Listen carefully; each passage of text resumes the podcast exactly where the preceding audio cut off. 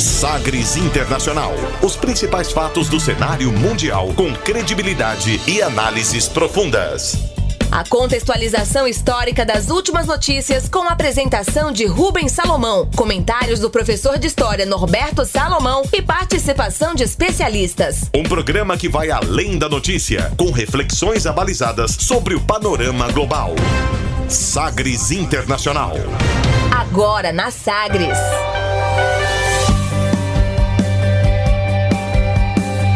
Olá, seja muito bem-vindo, muito bem-vinda a mais uma edição do Sagres Internacional, essa número 152, centésima quinquagésima segunda. Eu sou Rubens Salomão e a partir de agora com você, ouvinte Sagres, os fatos precisos e análises credenciadas sobre os principais temas mundiais. E você confere nesta edição o tema do dia: inflação, um fenômeno global na atualidade? Johnson, Boris Johnson pede desculpas por festa durante lockdown, mas diz ter achado que era uma reunião de trabalho. O líder da oposição no Reino Unido pede a saída do primeiro-ministro. Relatório da Human Rights Watch alerta para riscos de autocracias pelo mundo, mas aponta reação na defesa pela democracia. Suprema Corte dos Estados Unidos bloqueia a decisão de Joe Biden de impor a vacinação nas empresas. Depois da prisão de 12 mil pessoas, os russos dizem que a missão está terminada e deixam o Cazaquistão.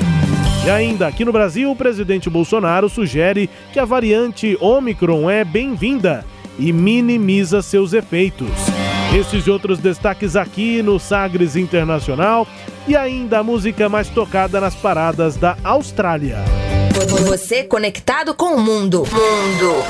O mundo conectado a você. Sagres Internacional. Como sempre, o programa conta com a produção, comentários do professor de História e Geopolítica, Norberto Salomão. Professor, tudo bem? Olá, Rubens, tudo bem? Um abraço a todos aqueles que estão nos acompanhando. E vamos aqui, né, novamente fazer aquelas nossas reflexões sobre o cenário internacional. Vamos lá, mais uma edição 152, começando o programa de hoje, conferindo declaração de destaque nesta semana. Agora, as frases bem ou mal ditas por aí. Sí, pero las canciones. Hated man in the world, that's the question. Abre aspas. Abre aspas nesta edição para o primeiro-ministro do Reino Unido, Boris Johnson, que pediu desculpas por ter participado de uma festa durante o lockdown no Reino Unido, mas afirmou que acreditava estar em uma reunião de trabalho. O premier se refere a um encontro registrado em maio de 2020, em que ele foi flagrado nos jardins de Downing Street, em meio a garrafas de bebida e uma pequena aglomeração. Abre aspas para as desculpas dadas pelo primeiro-ministro do Reino Unido, Boris Johnson.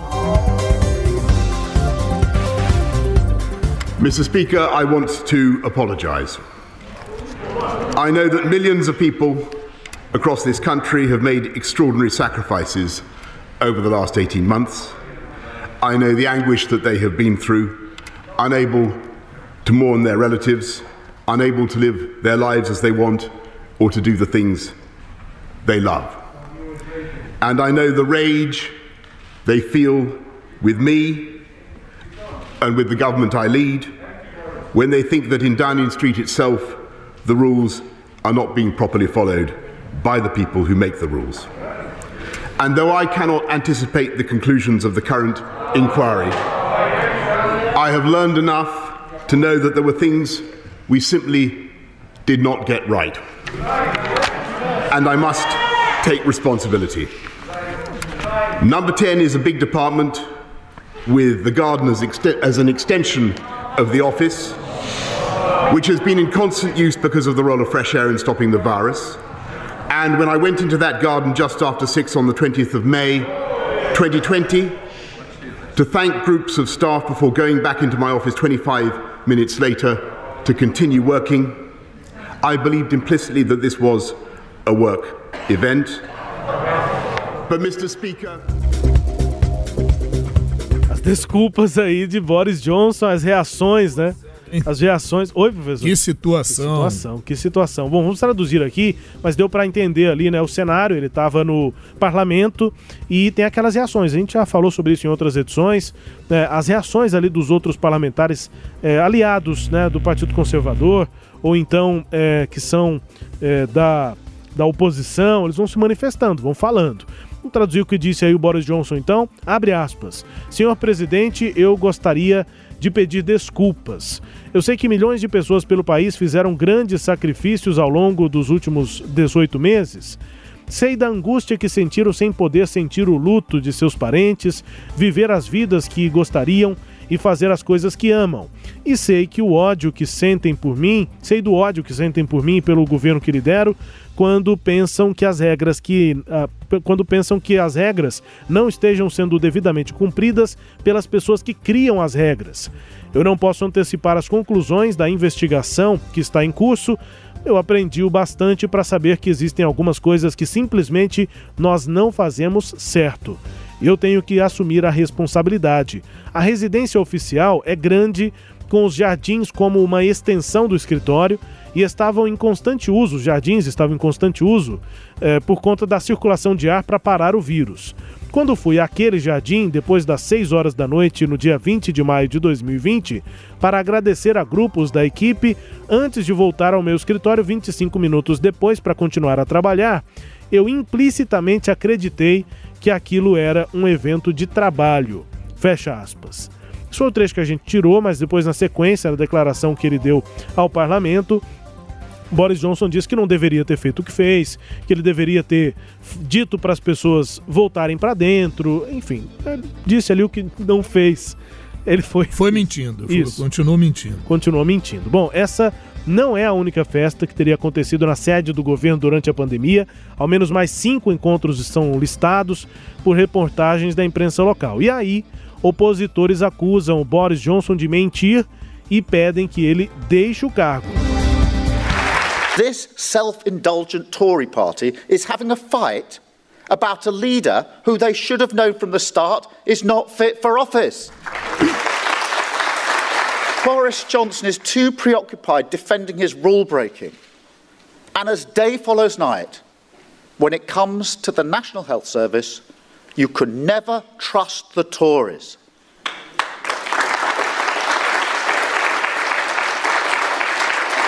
We're, we're witnessing every day the broken spectacle of a prime minister mired in deceit and deception and unable to lead. You know, the moral authority matters in relation to enforcing the COVID rules, but we've got other massive challenges facing this country, massive challenges.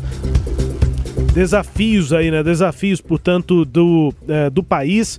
Esse que falou aí é um político britânico que é o líder do Partido Trabalhista e líder da oposição desde 2020 é o Sir Keir Rodney Starmer ou simplesmente Keir Starmer é o nome do deputado, né, o membro da Câmara dos Comuns no Reino Unido, representa ali os distritos de Holborn e St Pancras desde 2015. O que é que ele disse, né?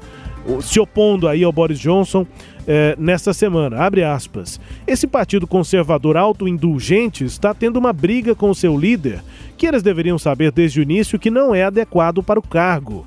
Boris Johnson está muito preocupado em se defender de sua quebra de regra, enquanto dia após noite quando se trata do Serviço Nacional de Saúde, que é o NHS, né, você nunca pode confiar nos conservadores. Nós estamos testemunhando todos os dias o espetáculo quebrado de um primeiro-ministro atolado em enganos e incapaz de liderar ele não tem autoridade moral diante da quebra de regras por conta da Covid, mas nós temos outros desafios enormes para enfrentar nesse país. Desafios enormes. Repetiu ali o Keir Starmer, que é o líder da oposição, pedindo exatamente a saída de Boris Johnson do cargo depois dessa polêmica e, como ele mesmo disse, em nome em meio a outros problemas do país, enquanto que o primeiro-ministro está se dedicando a essa é, defesa, professor. É isso, né, Rubens? Quer dizer, a situação bastante delicada aí do, do Boris Johnson e ele está se dedicando a se defender porque isso está causando uma queda impressionante da sua popularidade. Veja que eles já chamam aí esse, essa crise política, esse escândalo, né, de Partygate, numa referência ao Watergate, aquele escândalo dos anos 70 com o presidente Richard Nixon nos Estados Unidos, quando Richard Nixon colocou escutas no Partido Democrata durante a campanha e conseguiu se reeleger, né? Isso levou depois até a renúncia do presidente Nixon. Bom, o escândalo enraivece, enfurece, deixa o britânico maluco, porque enquanto todo mundo estava tendo que, que obedecer uma série de regras de restrição, o nosso querido Bojo fazia ali suas festinhas, né? A pesquisa feita pelo YouGov para Sky News ela demonstra que 27% apenas é que apoiam a permanência do Boris Johnson no cargo. Né? E a popularidade dele vem despencando dia a dia, queda vertiginosa, né? Ele é acusado de realizar pelo menos cinco festas, mas ah, mais recentemente estão falando em 12 eventos que já tinham ocorrido. E agora, mais recentemente ainda, que todos os dias depois das 18 horas tinha o happy hour, que sempre teve e não parou com a pandemia, não. Agora, a questão fica mais complicada ainda, né, Rubens e todos aqueles que nos acompanham, porque o Boris Johnson e os seus ministros negaram várias vezes que alguma regra tenha sido violada é, durante essas reuniões em 2020. Mas, por exemplo, o jornal Mirror disse que o primeiro-ministro discursou em uma festa de despedida é, para a sua equipe, né? É um encontro com, com 40, cerca de 40, 50 pessoas, né? Regado a vinho. E um vídeo também exibido pela ITV mostra Allegra Strayton, que era assessora de imprensa do Boris Johnson, é, no, em uma cena em que ela debocha da situação. Tipo assim, eu poderia estar aqui? Ah, olhava para cima, acho que não. Não, que né? Debochando. Isso vem a público. Então, além de descumprir as regras, há um certo deboche né, das pessoas, do staff, do próprio Boris Johnson. Ah, essa revelação ela soa como escárnio, né? Essa, a principal assessora do, do Johnson, o principal assessor, perdão, do Johnson, o Martin Reynolds, mandou em maio de 2020, em um dia em que mais de 300 britânicos morreram de Covid-19, ele enviou um e-mail, viu, para 100 funcionários da Downing Street. Downing Street é a rua lá onde está o, o, o prédio, onde fica o escritório do primeiro-ministro, convidando para aproveitar o clima em uma reunião no jardim da residência oficial do governo. É, e, e os dizeres eram assim, viu, Rubens? Por favor, juntem-se a nós a partir das 18 horas e traga sua própria bebida. Que beleza! É, Maravilha. é, e, e na época, né, as visitas eram proibidas e a maior aglomeração limitava-se a duas pessoas ao ar livre lá na Inglaterra, né? E ainda há uma distância de dois metros. Quem violasse essas regras pagaria multas pesadas.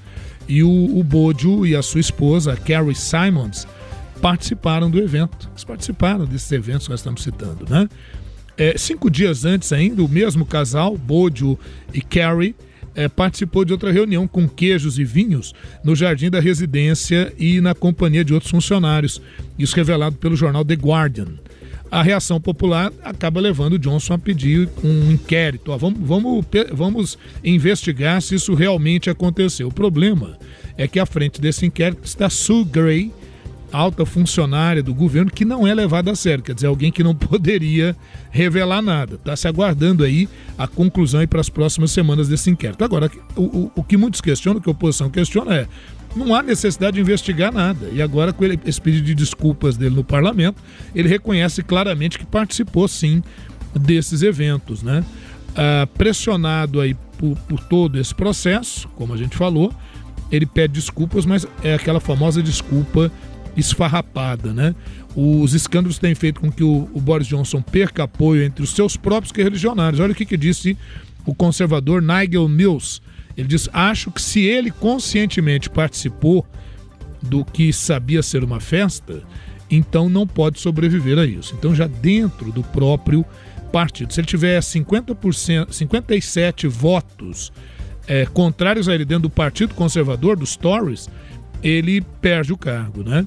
E a, o, o, duro, né, Rubens, é que os escândalos eles não param por aí, eles vão, eles vão se acumulando, né? Nessa crise que envolve aí o Boris Johnson. O, no dia 14 de janeiro, o jornal The Telegraph uh, revelou uma nova festa regada muito álcool em Downing Street na véspera do funeral do príncipe Philip. E aí significa que na mesma semana ele teve que pedir desculpa duas vezes. Pediu desculpa no parlamento, pediu desculpa para a rainha dizendo que está arrependido é, de, não, de, de ter comparecido a esses eventos, mas essa desculpa não está colando. É, como eu disse há pouco, Uh, suspeitas que tenham ocorrido pelo menos 12 festas organizadas em Downing Street e a investigação dessas reuniões está sendo feita pela funcionária a Sue Cray. Eles estão aguardando aí o relatório para as próximas semanas. Agora, a imagem negativa do, do Boris Johnson começa a afetar o próprio partido. Então, lá, diferente daqui, você não mata o partido para defender um indivíduo, né? Primeiro dança o indivíduo, o partido é muito maior do que isso. E é o que parece, viu, Rubens, e todos aqueles que nos acompanham, que deve acontecer aí nessas próximas semanas. Vamos acompanhar, porque está muito difícil dele sair dessa saia justa. Bom, é uma situação delicada e a gente vai é, continuar acompanhando. Querendo ou não, né, professor? Historicamente, o nome de Boris Johnson está marcado. Ah, sim. Ele é o primeiro-ministro do, do Brexit, Brexit enfim. É, mas está envolvido numa confusão danada, agora. E eu não estou dizendo que ele está na história para bem ou para mal, não. Está na história. Sim. Se para bem ou para mal é uma outra. Aí o uma juiz outra de valor questão. fica por conta de Isso. quem estiver interpretando. Mas é um nome que está lá, né? Junto Sim. com outros históricos primeiros ministros né, não, do, e que vinha, vinha, se conduzindo até muito bem, até nessa questão, a princípio apesar negacionista. do jeitão dele, né? É, não, apesar, a princípio até negacionista, depois ele teve a Covid, é. né? E aí ele passou a ser um defensor da vacina e tudo. Agora estouram esses escândalos e, e pode ser que nós tenhamos novas eleições aí para o parlamento inglês. Bom, é isso. Destaque aqui no nosso quadro abre aspas para essa situação aí delicada lá no Reino Unido do primeiro-ministro Boris Johnson. A gente segue aqui no nosso Sagres Internacional também com tempo para o tema do dia. Navegando pelos mares da informação. Sagres Internacional.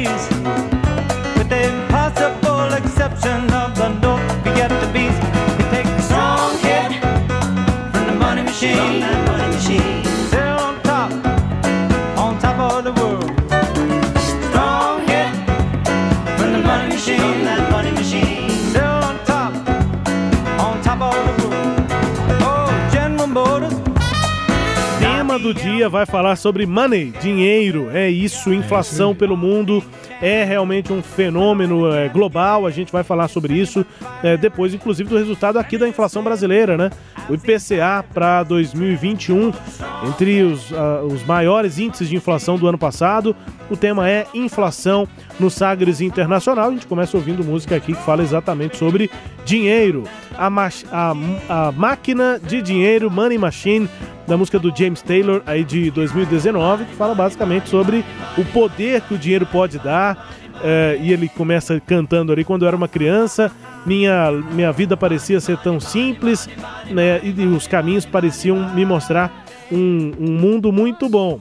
E aí o refrão ele fica repetindo a palavra dinheiro, dinheiro, dinheiro. Agora, se você tiver dinheiro, né? Ele diz agora você pode é, medir a sua masculinidade com ele.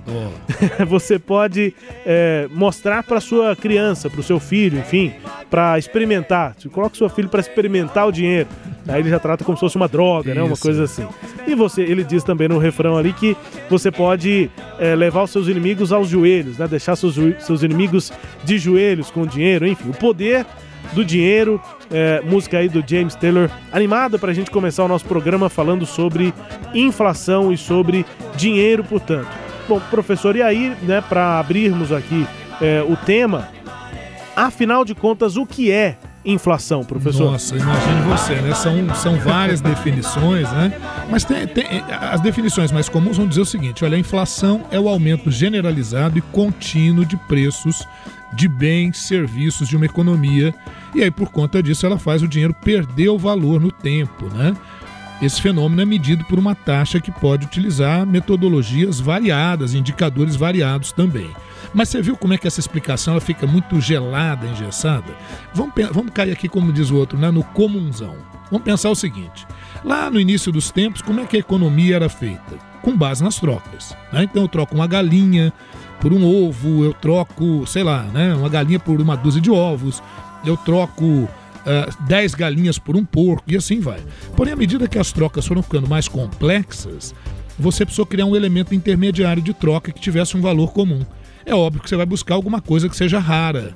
Por exemplo, no Egito Antigo, Rubens, não sei se você sabe, eles usavam o gado, o bovino, como Uhum. moeda. Sim. É, em latim eu digo pecus, por isso que isso gera a expressão pecuniário, né, que é ligada a dinheiro. Né, o radical pecus lá de, de vaca, de gado, Entendi. já foi usado como moeda. Sal já foi usado como moeda. Então aquilo que tem. Daí um o salário, inclusive. Salário. Então aquilo que tem um valor comum acaba sendo usado como dinheiro. Bom, ocorre que coisas raras na natureza são, por exemplo, metais preciosos. Então, com o tempo, a gente vai ter moedas de ouro e de prata. A moeda de ouro e prata ela tem valor no próprio material do que ela é feito, né? Quer dizer, uma moeda de prata vale quanto? Uma moeda de prata. Uma moeda de ouro vale uma moeda de ouro. E aí você pode dar nome para essa moeda, dobrão, escudo, o que você quiser. O que, que acontece? Na Europa, começou a haver na Idade Moderna, início da Idade Moderna, uma grande evasão de recursos para a Ásia, na compra de especiarias, de produtos que vinham da Ásia. Então percebeu-se o seguinte: poderia se fa- fazer assim, ó. Pegar essas moedas em ouro e prata, essa quantidade de ouro e prata, e deixar isso guardado no local como um valor de reserva. E a partir daquela quantidade de ouro e prata, emitir dinheiro com materiais menos nobres, moedas de cobre, né, moedas de níquel, por exemplo. Então, isso vai fazendo com que a moeda que nós temos hoje, ela tenha muito mais uma condição nominal, quer dizer, a moeda vale por aquilo que está escrito nela. É, é, vamos falar diferente aqui. Se você pegar uma nota de dois, de, de, de dois reais e uma nota de 100 reais, é feita do mesmo material. O que, que vai diferi-la? O que está escrito. Vale dois reais, vale cinco reais, vale 10 reais, vale 100 reais. Sim. Tá. Para emitir essa moeda, você precisa ter um lastro. O que, que é o lastro?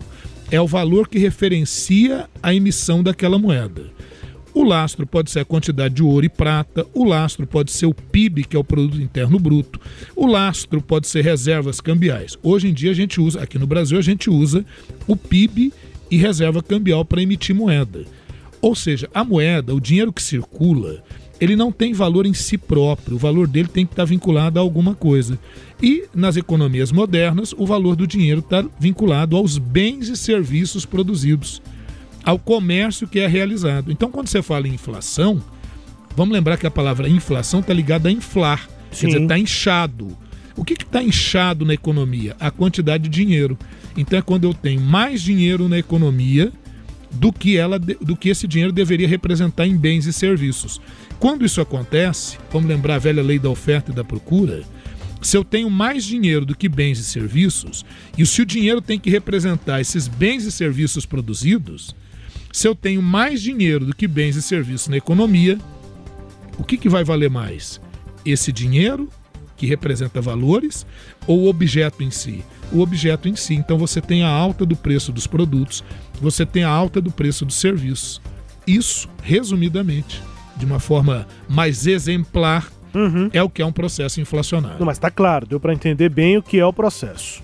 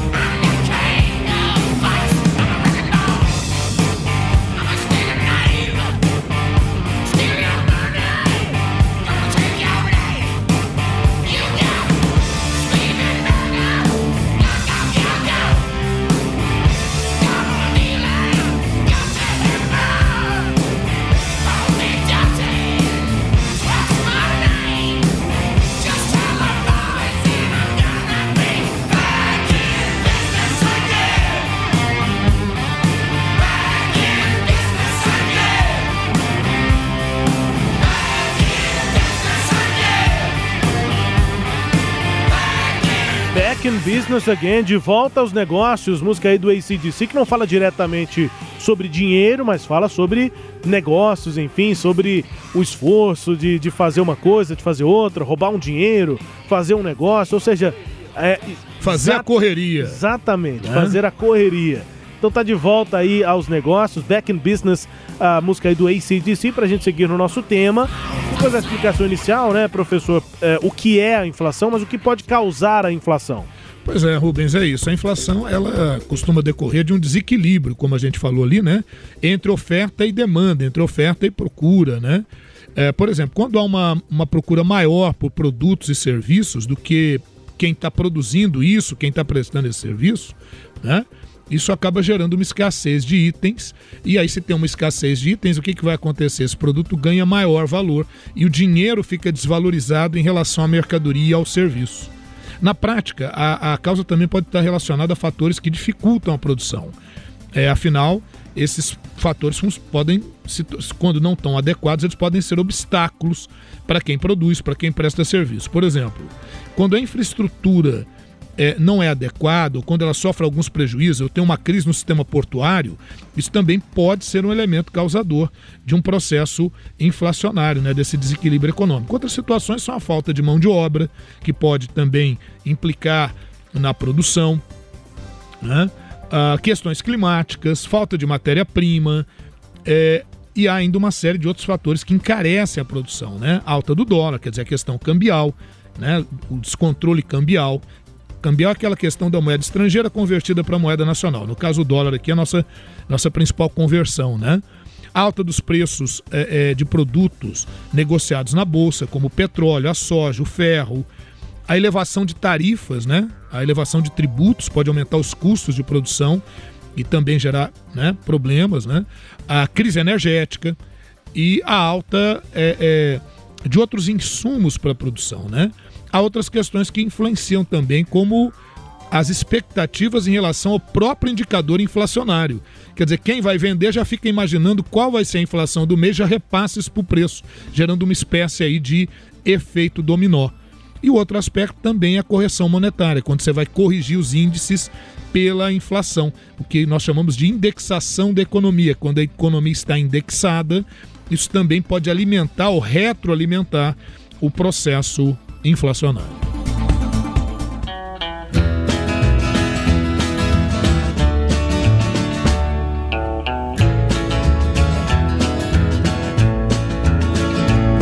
I've got a lot of blues on my mind, and at least a million miles behind me.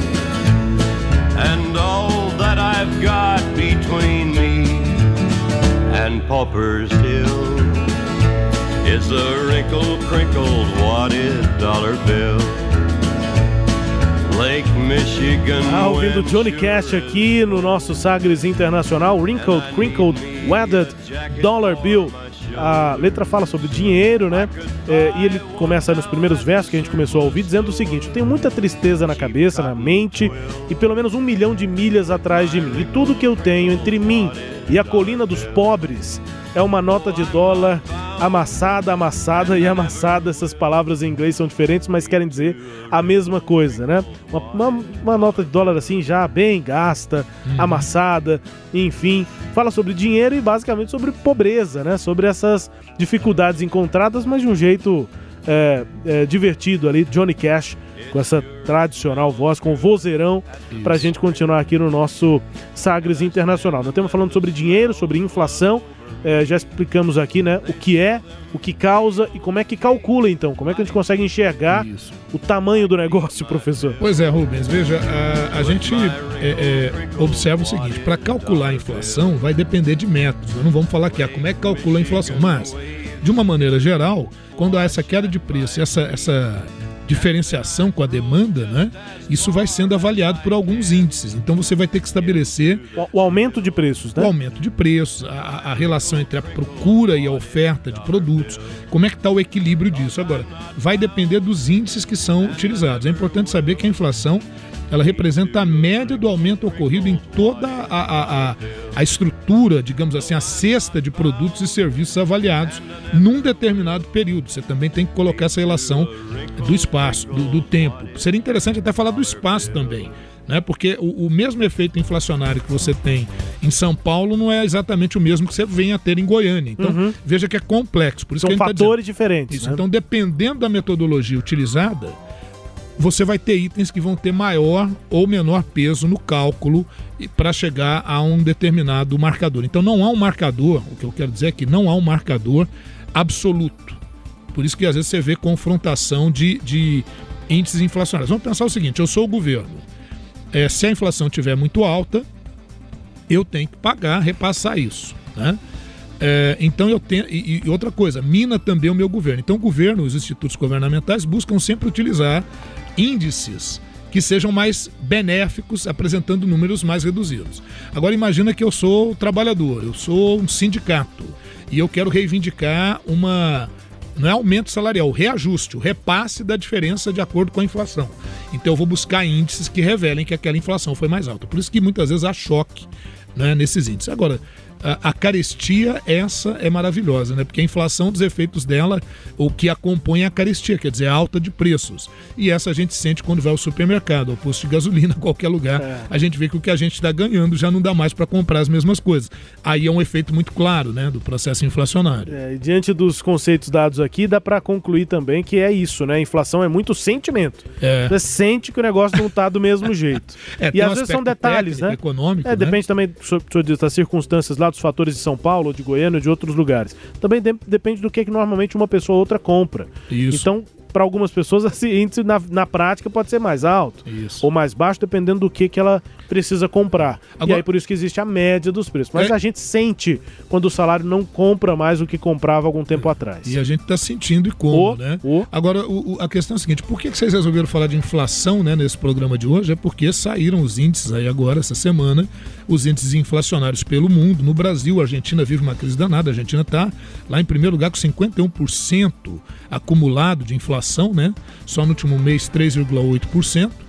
E e aí a gente resolveu é, é, é, usar esse tempo, porque nós estamos no início de 2022, isso pode ter impactos sim ao longo do ano, né? É, inflação de dois dígitos aqui no Brasil. Bom, é, professor, é, seguindo aqui no nosso tema, é, qual é a diferença entre inflação, hiperinflação e deflação? São termos aí já é, muito repetidos e que têm a ver, são exatamente processos inflacionários ou deflacionários. Isso. É bom, a inflação, acho que já foi, já ficou claro de compreender, envolve essa- esse choque entre a demanda e, e- e a, e a oferta de, de- de produtos, né? E a questão da desvalorização da moeda, e portanto a moeda que estará em excesso no mercado. Ah, então vamos retirar a moeda do mercado que resolve. Bom, isso já foi tentado no Brasil no famoso Plano Collor.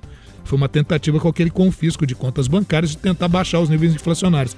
Só que a economia não é assim, né? As coisas estão interligadas. Não adianta você atuar só em um setor. Na verdade, você pode estar atuando só na causa, só- na consequência e não na causa do problema. Bom, entendido que é a inflação, a hiperinflação seria uma inflação imensa, né? Seria uma inflação de altos patamares. Em tempos anteriores, colocava-se como patamar a partir de 50% de inflação. Aí já seria uma hiperinflação. Hoje já está se falando de hiperinflação com 30%, 40% de acumulados de inflação. A gente já começaria a ter uma hiperinflação. Na história, o grande momento da hiperinflação foi na Alemanha, em 1923, quando chegou-se a ter 23 mil por cento de inflação no ano. Não dá nem para calcular, para imaginar o que, que seria isso, né? Quer dizer, uma coisa terrível. E já a deflação é justamente quando há queda de preços é, ou seja, uma taxa negativa. Por exemplo, se a taxa de inflação em determinado ano é de menos 2%, significa que houve deflação, né, menos 2%, e os preços efetivamente caíram ah, 2% naquele período. A queda de preços generalizada e contínua pode ser também um problema. Ela desestimula o consumo, pois poupar passa a ser mais vantajoso. E aí o mercado é, entra em baixa e a gente tem um processo de a, a recessão econômica, né? Então não é legal nem inflação nem deflação. Mas se você me perguntar, professor, qual dos dois que seria melhor, inflação ou deflação? É um índice pequenino de inflação, uma variação inflacionária, demonstra que a economia está indo bem, demonstra que a economia está caminhando razoavelmente bem. Ah, então quer dizer que o legal não é ter inflação zero. Não, porque a inflação zero você está muito próximo de um processo deflacionário. Nas oscilações de preço, algum índice de inflação você vai ter, mas são níveis bem suportáveis e que demonstram que a coisa está girando, está andando adequadamente.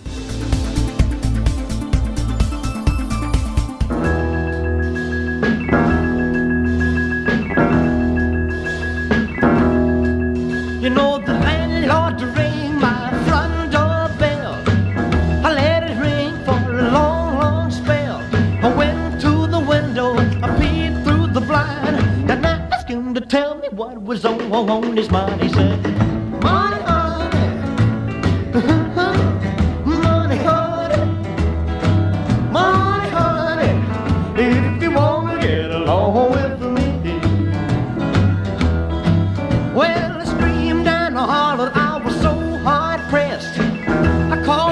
Presley com música no mínimo engraçada, uma historinha legal que ele conta aí. É o seguinte, nos versos ali iniciais, a música se chama Money Honey, mel eh, de dinheiro, né? Ou então dinheiro eh, doce, enfim. Eh, e aí ele conta uma historinha. Você sabe, o senhorio tocou a campainha da minha porta da frente. Eu deixei tocar por um longo, longo tempo e fui até a janela e espiei pela cortina. E pedi a ele que me contasse o que estava pensando. A pessoa que estava batendo o senhorio, né? Que é o, dono ali, normalmente, um imóvel vai cobrar alugado. o aluguel normalmente, né? E aí espiou pela cortina e perguntou: o que, é que, o, senhor tá, o, que, é que o senhor tem na cabeça aí? O que, é que o senhor tá pensando? Aí ele disse: dinheiro, querido, dinheiro, querido. Money, honey. Que na verdade não é, é, não tem nada a ver com o mel, né? É, o apelido ali que, que se usa em inglês. Dá o dinheiro aí, queridão. É, querido, dinheiro, dinheiro, querido. Se quiser se dar bem comigo, tem de ter dinheiro. Bom, e aí o Elvis vai seguindo na história. Money Honey, música de Elvis Presley, pra gente continuar aqui no tema do dia falando sobre dinheiro, sobre inflação. Pois bem, professor, e por que que a inflação está subindo tanto no mundo? Você tem aqui dois dígitos, mais de 10% de inflação nesse fechamento de 2021 para o Brasil.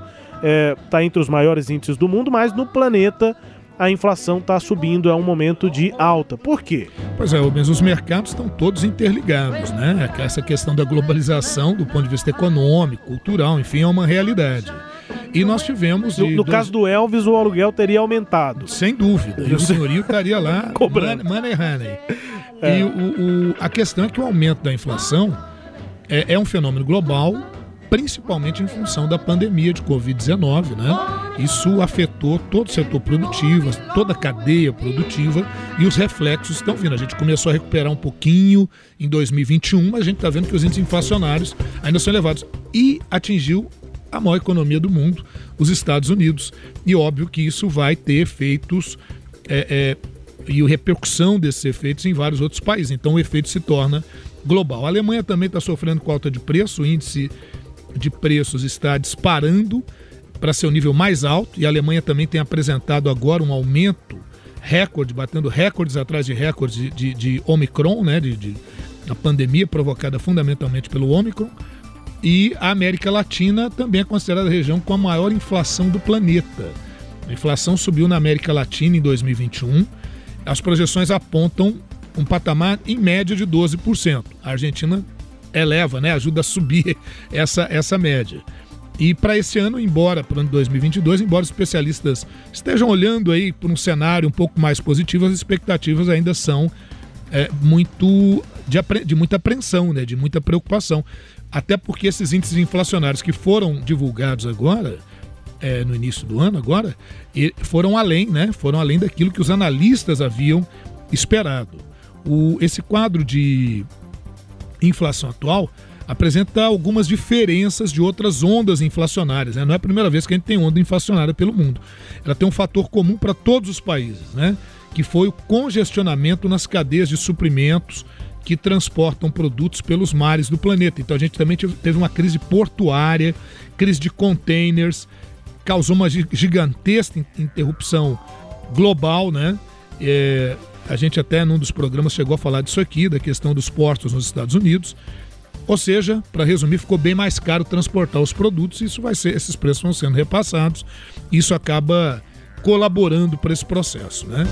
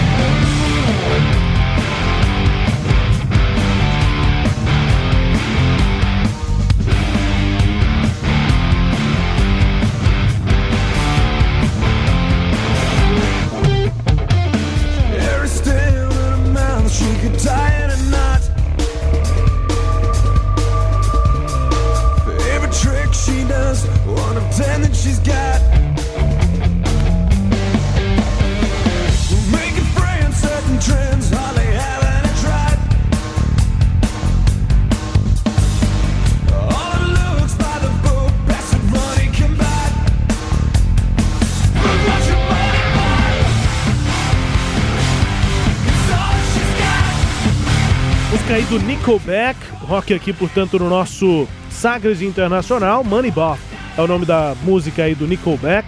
É, e basicamente ali críticas, né? Uma moça que estava muito focada na, na- em comprar coisas e queria tudo que o dinheiro pudesse comprar, e aí o refrão diz: olha aí, é isso que o seu dinheiro comprou. E é só isso que você tem. Ou seja, a, a música do Nickelback fazendo uma crítica, conta toda uma história, mas fazendo essa crítica que às vezes você pode ter tudo que o dinheiro possa comprar, e aí alguém pode olhar e pensar, ou você mesmo, né? Pode olhar tudo que se tem materialmente e dizer, não, mas é só isso que você tem. Só o que se tem é o material. Enfim, música aqui do Nickelback no nosso tema do dia. E aí, professor, é, seguindo aqui no tema, né? Como essa alta da inflação no mundo afeta também o Brasil. É, Rubens, o que acontece, como a gente falou há pouco, o Brasil, os Estados Unidos, a China, né, outros países foram divulgando os dados de inflação e esses dados ficaram bem acima das expectativas dos analistas, né? No ranking global, o Brasil aparece com 10,7% de inflação no último, de acumulado de inflação nos últimos 12 meses. É, mas tem gente que está pior, né? A Turquia está com 19,89% acumulado em 12 meses e a Argentina, como a gente já falou, 51,95%. Na Argentina, a condição grave, né? A economia também dolarizada. Lá ainda tem um problema: tem pessoas que economizaram dólares antigos.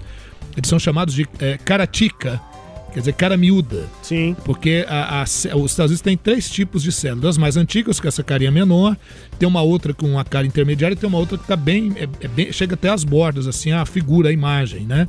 Do Benjamin Franklin e tal, são as mesmas figuras. E os Estados Unidos chegou a falar, uma época que sim, realmente tinha essa diferença, que ele ia produzir outras notas, mas não falou que ia eliminar as anteriores. Mas na América Latina isso gerou um efeito de que os Estados Unidos iriam eliminar essas outras notas, então elas valem menos. Então, na hora de você fazer a conversão desse dólar de caratica, como chamam lá na Argentina, de cara miúda, ele vale um pouco menos, né? É, e aí você tem que usar outros, outros recursos. É, outra coisa importante é o seguinte, né? Os Estados Unidos aparecem em quinto lugar com 6,2%. 6,2% de índice inflacionário. Agora, o Brasil é uma das economias mais vulneráveis, né? Está entre as economias vulneráveis do mundo. E nós somos exportadores de commodities e tal, então isso obviamente já está nos impactando. E a nossa economia é muito vinculada à moeda norte-americana, ao dólar e à política do Banco Central americano. Então, se houver aumento das taxas de juros nos Estados Unidos, isso também nos afeta diretamente. Então, esse que é um dos problemas assim graves, né? O real é enfraquecido significa inflação alta, já que cerca de 30% dos preços são afetados é pelo dólar. Quando o dólar fica mais valorizado que o real, a nossa inflação ainda aumenta mais. Né? Instituições já veem que a inflação vão passar de 10%, né? É, talvez até em 2022. Não dá para saber, mas é uma perspectiva. O resultado dessa inflação alta é a perspectiva da elevação de taxas de juros. Quando você eleva juros, você controla de um lado a inflação, mas de outro lado você desestimula o setor produtivo, porque quem tem que produzir vai buscar capitais no mercado vai ter que buscar um- um capital mais caro, um capital com uma taxa de juros mais elevada.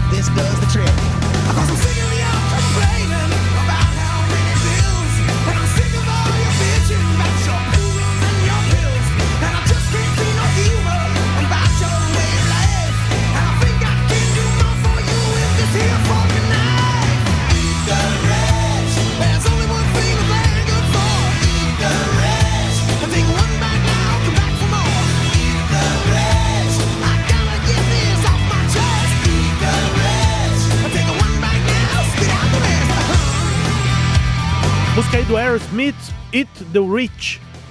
Devorem os ricos. Só isso. o que canta o Aerosmith. É, tem um dos, uma das estrofes aqui que ah, a letra diz o seguinte: Eu estou cansado né, de você reclamando. É, é isso, estou cansado de você reclamando sobre esse monte de faturas, com você, com seus lamentos, com seus poodles e pastilhas. Ou seja, a pessoa que tem dinheiro tem um cachorrinho ali, aqueles poodles assim. Nada contra o poodle, né? Mas é essa imagem é, da- do rico com o cachorro super bem tratado, né? O Estereótipo, né? Estereótipo e tal. E as pílulas, né? E as pastilhas, eles chamam de pills. Ou seja, a pessoa que também tem dinheiro, mas compra remédio, porque tem que é, cuidar da cabeça. As pessoas que talvez não tenham uma saúde mental é, ok, e aí o Aerosmith tá fazendo essa crítica também ao materialismo, enfim, aos ricos. Devorem os ricos.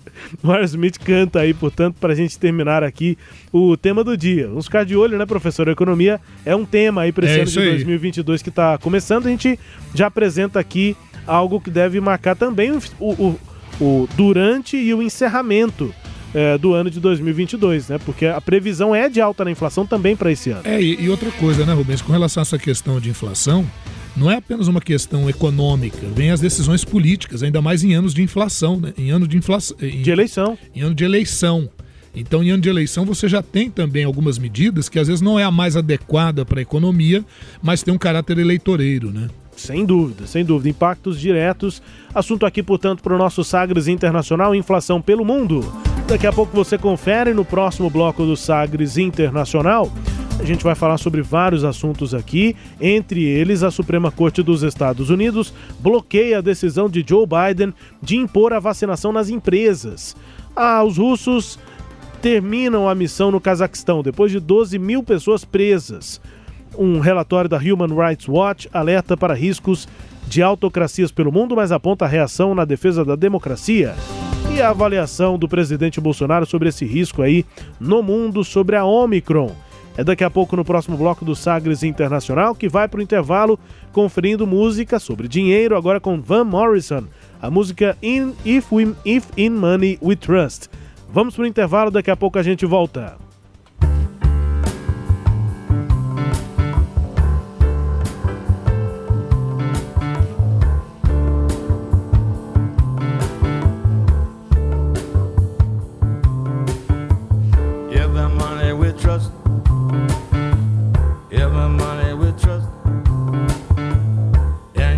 You bite the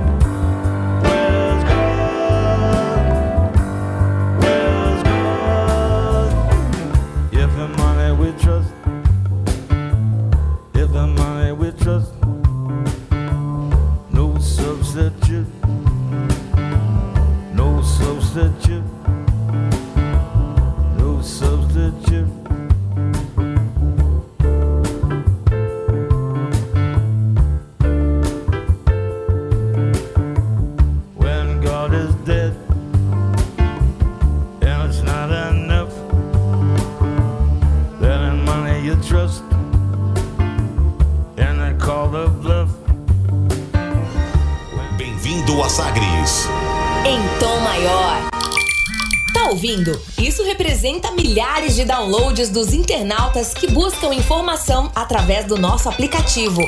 A Sagres 730, que tem um olhar para o futuro, deseja cada vez mais construir uma comunidade transformada pela credibilidade na hora de informar.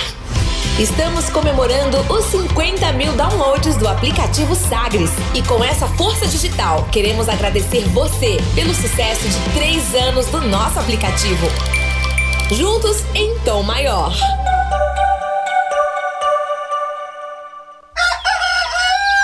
Você que acorda bem cedo tem um bom motivo para sintonizar a Rádio Sagres 730. Ouça o programa Raiz Brasileira, os grandes nomes e as grandes canções da autêntica música brasileira, todos os dias na Sagres 730. Destaque para as primeiras notícias do dia, no esporte e no jornalismo. Música e informação, uma companhia agradável para começar o seu dia. Programa Raiz Brasileira. Apresentação Justino Guedes. Oferecimento Bater Shop Baterias, Erva Fé, Ervas Medicinais. Entretenimento, Jornalismo. prestação de serviços Rádio Sagres. em tom maior.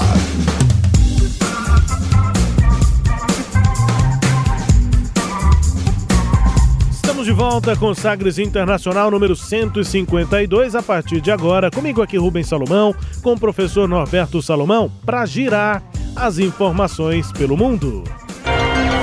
Velas ao mar. Começa aqui com um relatório sobre ah, riscos né, para a democracia. Eh, a gente destaca a Human Rights Watch, organização de defesa dos direitos humanos com sede em Nova York, que lançou nesta semana seu relatório mundial para esse ano de 2022. E no documento, a entidade reitera, professor, a importância da manutenção da democracia pelo mundo e a ameaça representada pelas autocracias. Autocracias, formas de governo em que o poder fica concentrado em apenas uma pessoa. Logo no início do levantamento, o diretor da Human Rights Watch, Kenneth Roth, eh, contraria a visão comum de que a autocracia está em ascensão e a democracia em declínio. Segundo ele, abre aspas, de Cuba a Hong Kong, as pessoas saíram às ruas exigindo democracia, quando governantes autoritários, como de, costume, priorizavam seus próprios interesses em detrimento dos, de seus cidadãos. Disse aí, portanto, o eh, diretor da ONG, né, da Isso. Human Rights Watch, professor. É isso mesmo. E o documento faz mais, né, Rubens? O documento faz críticas ao governo Biden, né? Porque o Biden entrou com aquela promessa de uma política externa guiada pelos direitos humanos, mas os Estados Unidos continuam a fornecer armas para o Egito, para a Arábia Saudita, para os Emirados Árabes Unidos, para Israel, né? E, por exemplo, Egito, Arábia Saudita e Emirados Árabes sofrem críticas muito duras em relação à questão dos direitos humanos, né? E, apesar de tudo isso, a, pressão- a- a- a repressão persiste né, nesses países e a, pegar também a questão do Afeganistão, né, a maneira como os Estados Unidos retirou as suas tropas do Afeganistão e o caos que, que se encontra lá hoje. Então há críticas ao governo Biden. E para o Brasil, olha bem, o, o documento reservou um capítulo exclusivamente para o Brasil, para a situação brasileira, criticando aí o Jair Bolsonaro, dizendo que o governo Jair Bolsonaro, é, várias vezes, diversas vezes em 2021, ele é, acabou colaborando para o desrespeito aos direitos humanos, fazendo, tentando descredibilizar o sistema eleitoral brasileiro, atacando o sistema judiciário, é, a questão do desmatamento da Amazônia, é, desmobilizando os setores de fiscalização né, para o meio ambiente. E aí, fora o governo Bolsonaro, falando, criticando também a violência policial e a superlotação do sistema prisional. Além disso, falou também como o governo lidou com a pandemia, a maneira contraditória que algumas ações foram realizadas. Esse aí é o relatório do Human Rights Watch, é Observatório dos Direitos Humanos, e com um capítulo, olha que legal, um capítulo exclusivo para o Brasil. Seguindo aqui no nosso giro, né, com as informações internacionais, a Suprema Corte dos Estados Unidos bloqueou nesta semana a decisão do presidente Joe Biden de impor a vacinação contra a Covid-19 ah, nas empresas com mais de 100 funcionários, o que representa um duro golpe nos esforços aí do líder democrata contra a pandemia.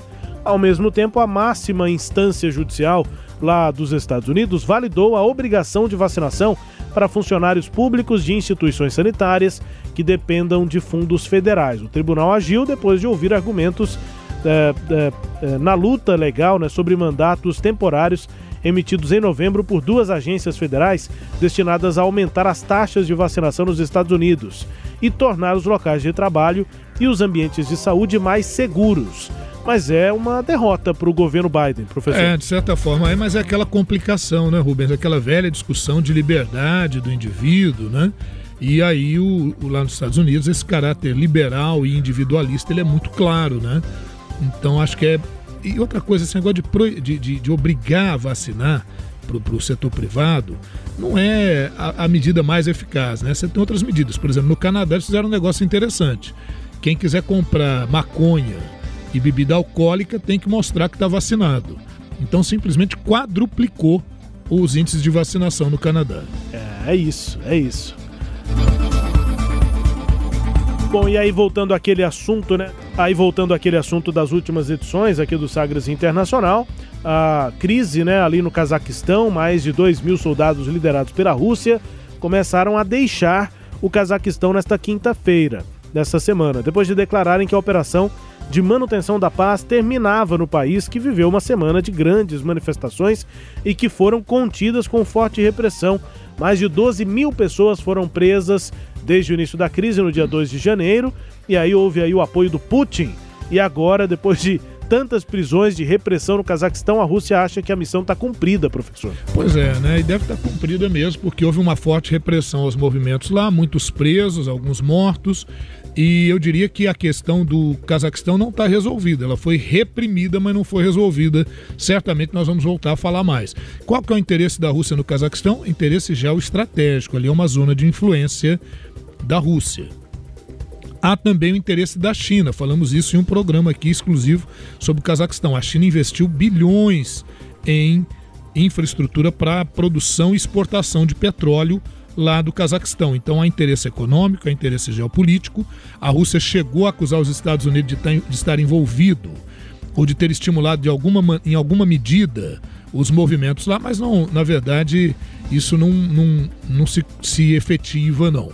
É uma acusação mais para tirar aí para todos os lados, né? O Putin sempre tentando justificar suas ações, principalmente quando são ações de intervenção militar.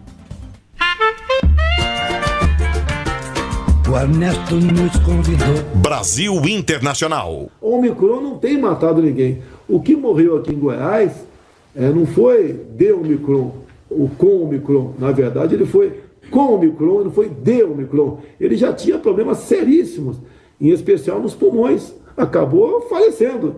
Agora, o Omicron, que já espalhou pelo mundo todo, como as próprias pessoas que entendem de verdade dizem, que ela tem uma capacidade de, de se divulgar, de difundir muito grande, né? mas de, de letalidade muito pequena. Dizem até que seria um vírus vacinal. Né? Devem até, deveriam até, segundo algumas pessoas estudiosas e sérias e não vinculadas a farmacêuticas, né? dizem que a Omicron é bem-vinda, que pode sim sinalizar o fim da pandemia. A avaliação aí, portanto, do presidente Jair Bolsonaro, o presidente que falou sobre Ômicron, sobre esse momento da pandemia. É, ele minimizou, portanto, né, os impactos dessa variante no Brasil, disse que a nova variante é, da Covid-19 é bem-vinda. Declaração, portanto, numa entrevista a um portal, a um canal aí bolsonarista, né, o Gazeta Brasil, com letalidade menor, mas com capacidade de dis- disseminação maior, o vírus pode sobrecarregar o sistema de saúde, isso foi desconsiderado pelo presidente, e já tem causado impactos na economia. É, porque aqui em Goiás, pelo menos, a média é de 20% de funcionários fora do trabalho agora.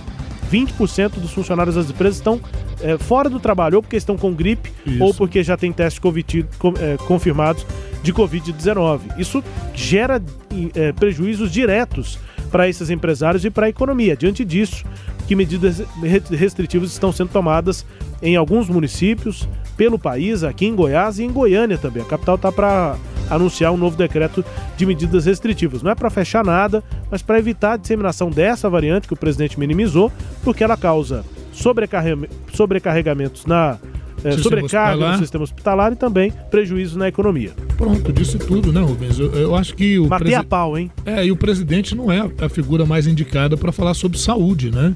Então, toda vez que ele tenta falar sobre isso, como ele não tem nenhum conhecimento técnico para coisa, você vê que ele acabou, acabou falando que é um vírus que se divulga, né? O vírus não se divulga, ele é transmitido. Então, não deveria, né? A, a declaração infeliz e, e o problema, a letalidade realmente é isso que tem se observado, que por enquanto a letalidade parece ser bem mais baixa do que de outras variantes, mas o problema é isso, você acaba colocando em colapso o sistema de saúde, né? e essa é uma questão que a gente tem que estar atento e tomar as medidas adequadas. É isso.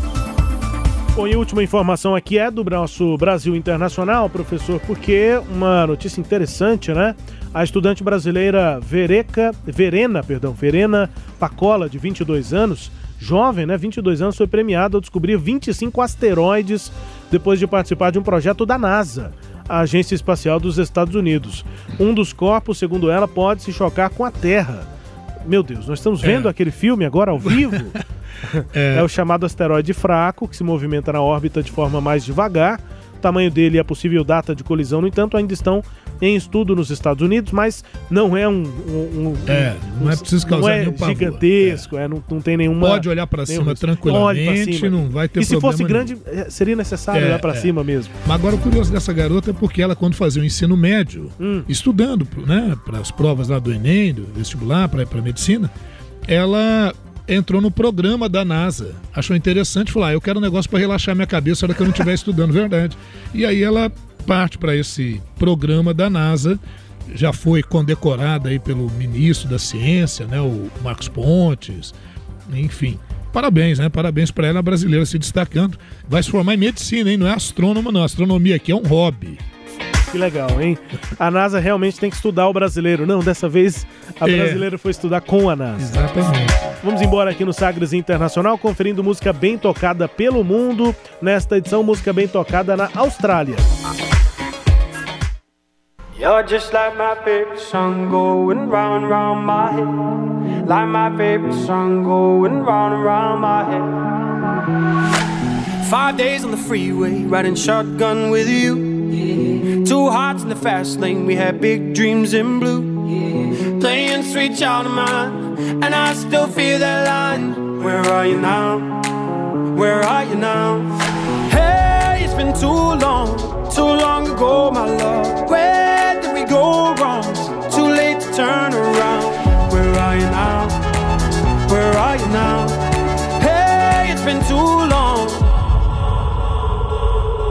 You're just like my favorite song going round, round my head. Like my favorite song going round round my head. You're just like my favorite song going round round my head. Like my favorite song going round round my head.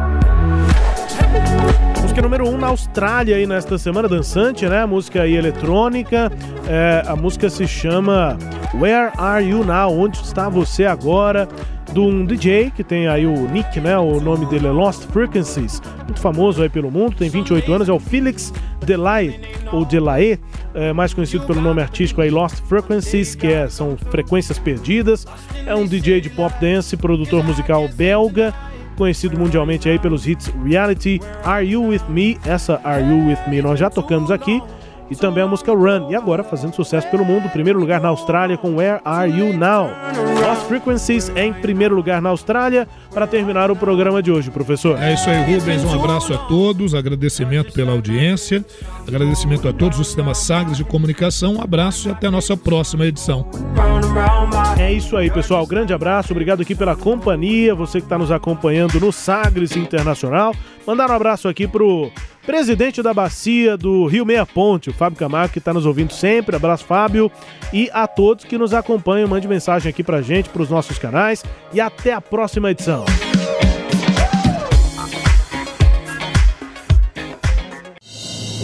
Você ouviu Sagres Internacional.